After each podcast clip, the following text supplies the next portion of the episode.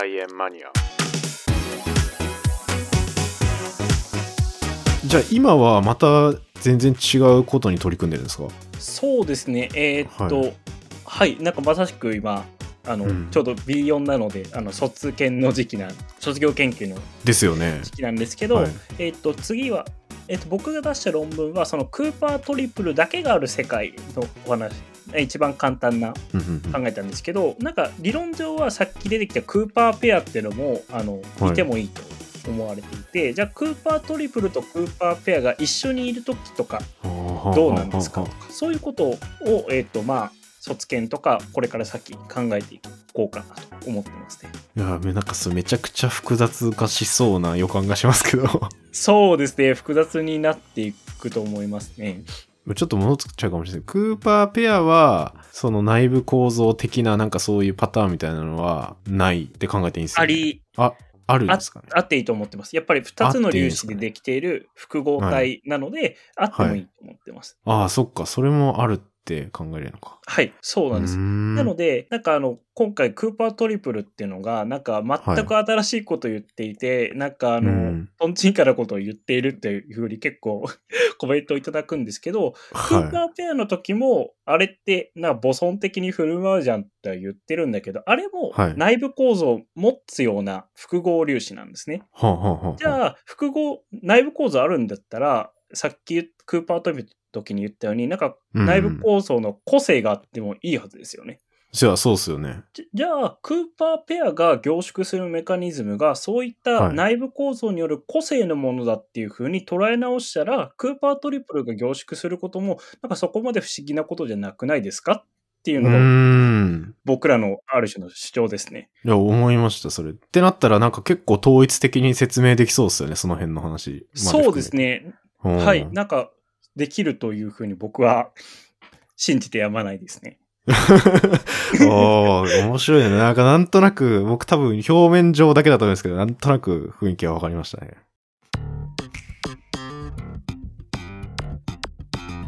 ちなみになんか、こういう研究やりたいみたいな思ったのって、なんでだったんですか？元から結構物理好きでみたいな感じですか？そうですね。物理は好きだったんですけど、実はうん今の分野になるとは僕は1ミリも思っていなかったっていうのがありまあ、して。そうなんですか。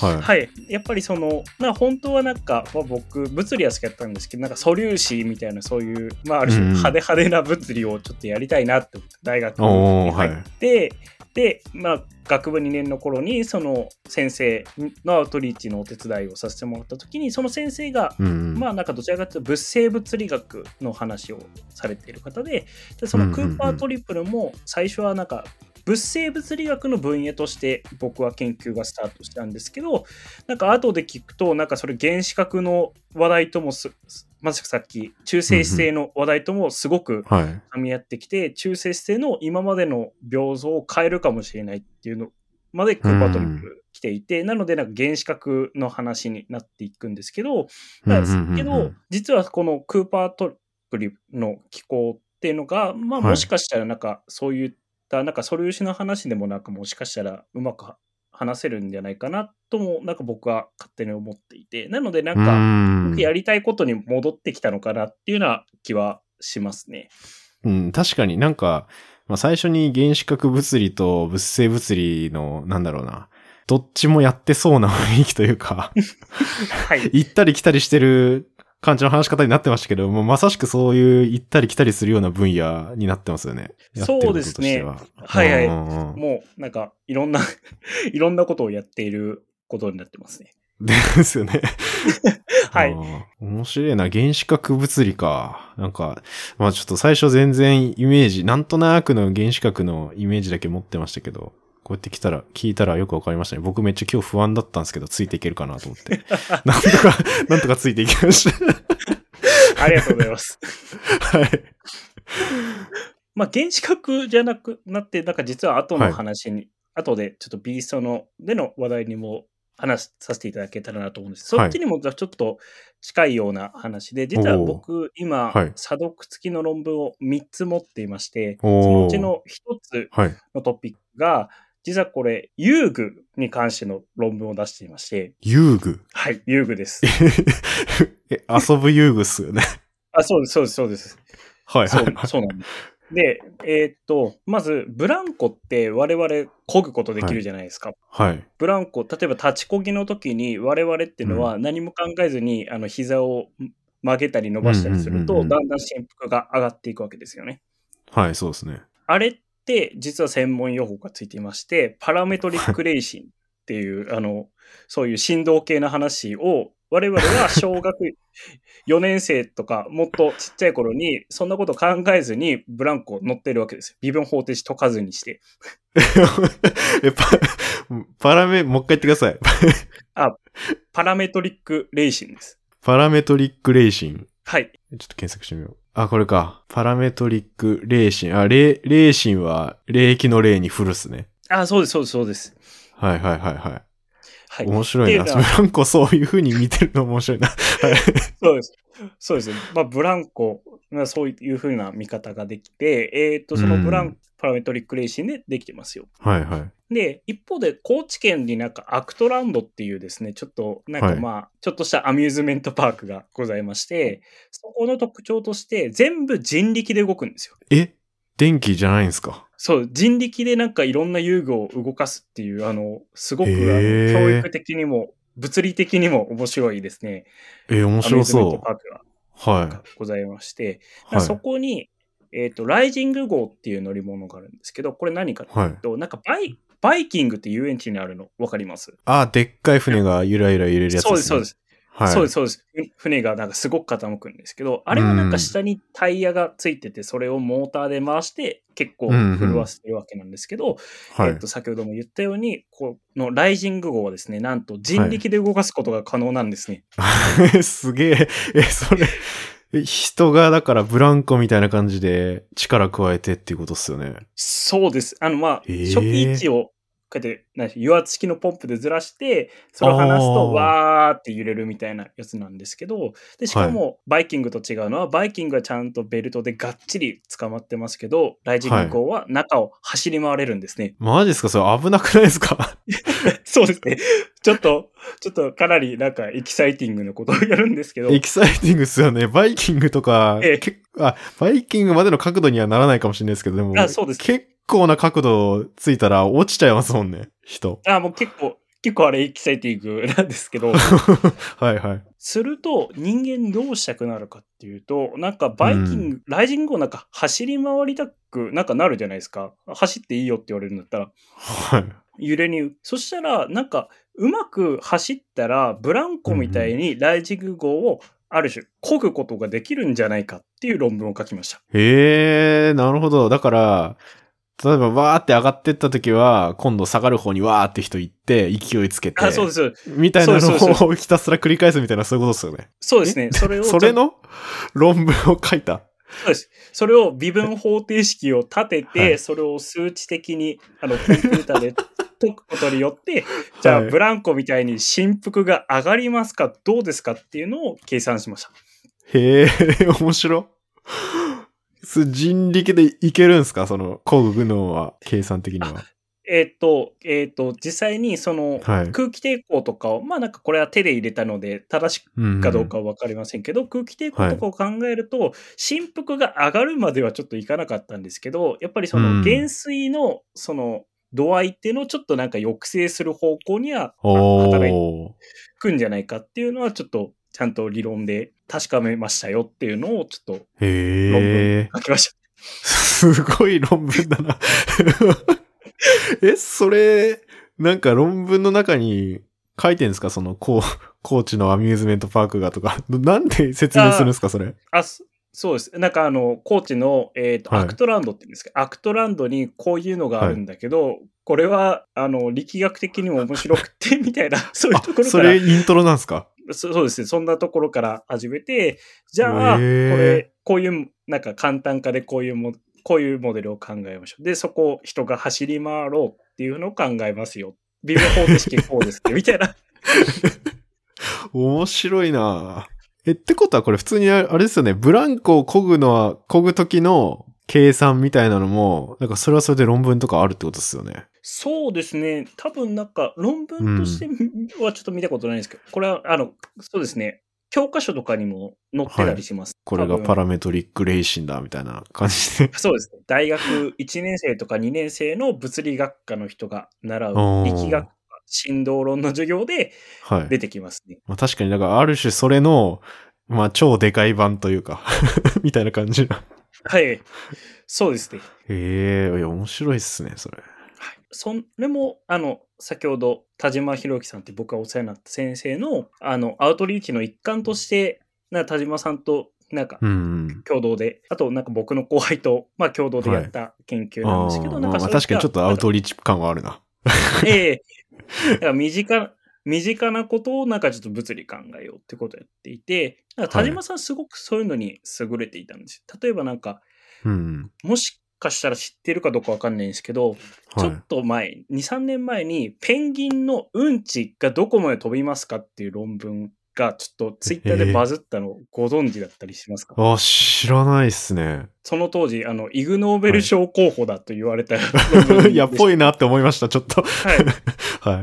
い。なんか、これ、イグ・ノーベル賞の創設者が Facebook で騒いでたぐらい、もう、イグ・ノーベル賞取るんじゃないかなって僕思ってるんですけど、はい。面白いな、それ。はい。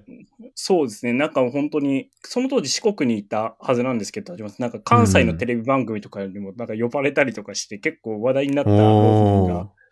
ありまして、なんか、なんか本当に身近なものを物理で考えようとか、なんかそういったことうんを、なんか田島さんの本当に家にと泊まり込みでいろいろとやらせてもらったり、なんかそういうはいいろんな捉え方っていうのをなんか身近でうん見れたってのもなんかちょっと、そうですね、泊まっている中ではい身についた新しい ところなのかなって思います。確かにでもなんかそんな感じの研究とかやってたら、まあ、イグノーベル賞にもなんか繋がりそうな感じありますね。そのうち何かがヒットしそうな気がする。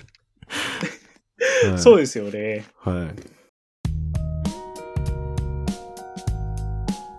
い。で、はいなんかそういったことが好きだから、えっ、と、うんビリストではいちょ。っと似たようなプロジェクトを立てたっていうような形で、一緒の話にうまくつながるごい、すごいいい感じで繋がりますね。わけですね。はいはいはい。そう、そその、その、身近なことの見方を変えようみたいな話ですかね。はそうですね。で、えっ、と、ちょっと視点っていうプロジェクトを走はい。走らせてるんですけど視点ってなんか、例えばなんかいろんな目に関する視点っていうのとあと始まりの点っていう意味の視点とか、まあいろんな音だけだといろんな言葉があると思うんですけどこれダブルミーニングになってまして、えっはい。とコンセプトとしましては日常を新たな視点目ですね。目に関する、日常を新たな視点で見つめ直すことでそれが、えっと研究の視点始まりの点になるはずだっていうのをコンセプトにしたアイデアコンテスト視点っていうのを、えっと今まさしく開催させていただいているというような形でうまくつながると。ああ、いいタイトルだ。いいタイトルでいいつなぎですね。はいはい。でこれ何かっていうとなんかまあ、はい大学生とまあなんか自由研究とかって多分、うんうん。皆さん中学校とか小学校の頃にやったと思うんですけど、はい。それをいなんか今やるんだったら何するっていうことをちょっと問いかけてみんなにちょっといろいろとアイデアを出してもらうっていうようなコンテストになってまうすね。ーん。確かになんか、意外と大人が好き勝手やっていいよみたいなところから生まれる研究がありそうっすもんね。そうですね。だってさっきのペンギンの糞の話とかもまあ確かにど、まあ大人じゃなくても子供とかが動物園で興味持ったりして、その飛距離気になるうんなったら、もうそれはそれで論文書けちゃうわけですもんね、研究したら。うん、うん、そうですね。うん。なんか、はいはい。スタートは、なんかあの研究、確か、あの、桂浜水族館っていう、これ高知県にある水族館でして、そはいそこのなんか、フンボルトペンギンっていうペンギンの、えっと、飼育係さんが、フンボルトペンギンってむちゃくちゃフン飛ばすらしいんですよ。で、なんかあの、それが、しかもなんかちょっと、ペンギンのあの展示ブースってなんか岩山風に作られてるじゃないですか。そうですね、ありますね。動物園とか水族館のペンギンブースって多分岩、だから高いとこにペンギンがいると、ただでさえ糞飛ばすのに、高いとこにいたら、むちゃくちゃ糞飛んでくるらしくって、あの、その人は糞まみれになるらしいんですね。だから、なんか、じゃあそれ避けるためには、どこぐらい離れたらええんやっていうのを、ちょっと、物理学者がガチで計算したっっていうのが、田島さんのあ論文になりあ、ます。そういうことなんだ。はい。なんか空想科学読本みたいな感じちょっとしますね。空想じゃないんだけど。ああ、そ、ええそうですね。しかも雰囲気そんな感じするな。そうですねんだから力学はもちろんなんですけど、流体力学とかゴリゴリに使って、なんか結構飛ぶぞっていうのを、なんかやっていたんですけど、はい。これ面白いなと思って、なんかその他にもなんか YouTube で多分、YouTube で赤髪とはいか田島博之って調べるといろいろ出てくるんですけど、はいそ。こで糸電話ってあるじゃないですか。ありますね、糸電話。糸電話って最長ど何メートルまで糸電話って行き。ますかって答え知ってますか？いやーでもこれ結構気になる、気になったことはありますね。ええあの、子供の頃とかに、実際やったらこれ、限界あんのかなみたいなのめっちゃ思いますけど、うん確かにそれ実際やってんのも聞いたことないし、わかんないな、全然。はい。なんかそういったことをなんか実際にやろうぜって言って、結局なんかちょっと面白い。強風で失敗しちゃったんですけど、あ、そうなんですか やろうとしてんの？そうなんです。そうです。ちょっと動画探してもらったら実は出てくるんですけど、あ、そうなんですね。はいはい。なんかそういったことをなんかちょっとなんかガチで、ガチの大人が考えるのって面白いなと思っていて、なんかちょっとそれを今回なんかビーストでフラッと言ったら面白いじゃんって言ってくれて、今回あの実際にプロジェクトが走りましたよっていうような形になっております。いやー、すごい。これなんか具体的にどんな感じで今開催してるんですか？はい。えっと、ツイッターを使っているんですけど、ツイッターで、えっと、うんうんビーストの、えっと、ツイートを、えっと、引用リツイートする形で、なんかこういう研自由研究やってみたい。なんでそれを思ったのっていう理由のこの2点を引用リツイートに書いてもらって、それを投稿してもらうと。で、期間中、期間中はいにいいねとリツイートの数が、えっと、まあ、一番多かった人が、まあ、ある種の優勝になるっていうようななるほど はいはいはい。なっております。いや、面白いな。だから、はい。はいはいアイディア、アイディア勝負ですね、完全に。そうですね。アイデア勝負ですね。で、はい実際に、例えば、いいねとリツイートの数が一番多かった人に、とは、えっ、と、ちょっと、ビーストのリソースを全力で使ってもらって、なんか一緒に論文化まで目指しませんかっていうことを提案させていただくあ待っていうのあはコンテストになってますね。おもろいないや、そしてこれ僕もなんか、な何気に面白いことやってんなと思ってはい何も考えないでツイートしたんですけど、ありがとうございます。見ました。ね るねるねるねの粉大量に使うとか、めっちゃくだらないこと言ってましたけど。でもなんか結構いろんなアイディアも集まってますよね、きっと。そうですね。いろいろと集まってますね。なんか本当に、うんうんすげえな、この人たちって思いながら見ているんですけど、はい。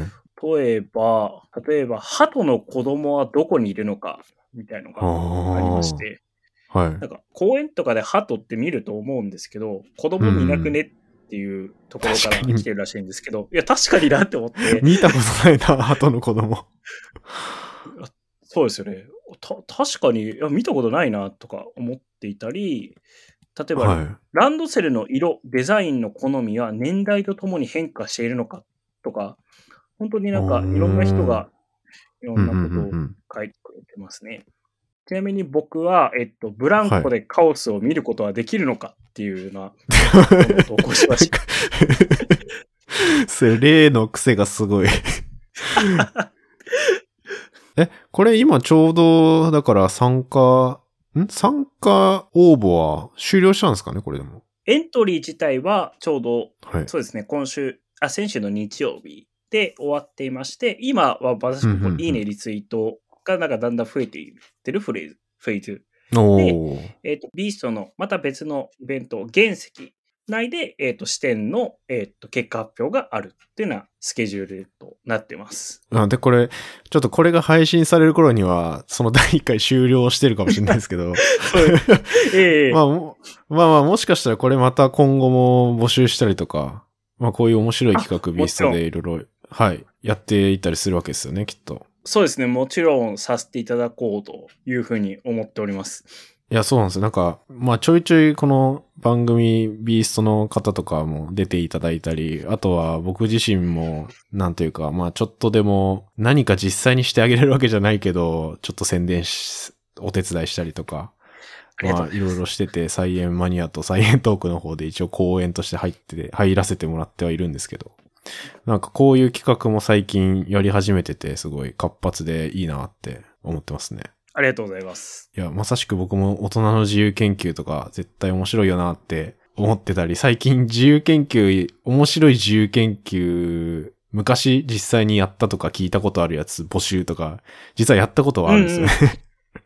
はい、ちょうどこの前、はいあの、視聴させていただきました。ああ、そうなんですね。あありがとうございます。はい。あれも結構なんか癖強いの集まってましたけど、なんか、親の髪の毛の本数数えるとか、なんか、抜けた、枕に抜けた親の毛の本数数えて、ハゲとの相関見るみたいな、なんかそんな、とか、笑いましたけど、やっぱね、人の自由な発想ってやっぱ面白いなっていうのはすごい思思いますよね。うん。そうですね。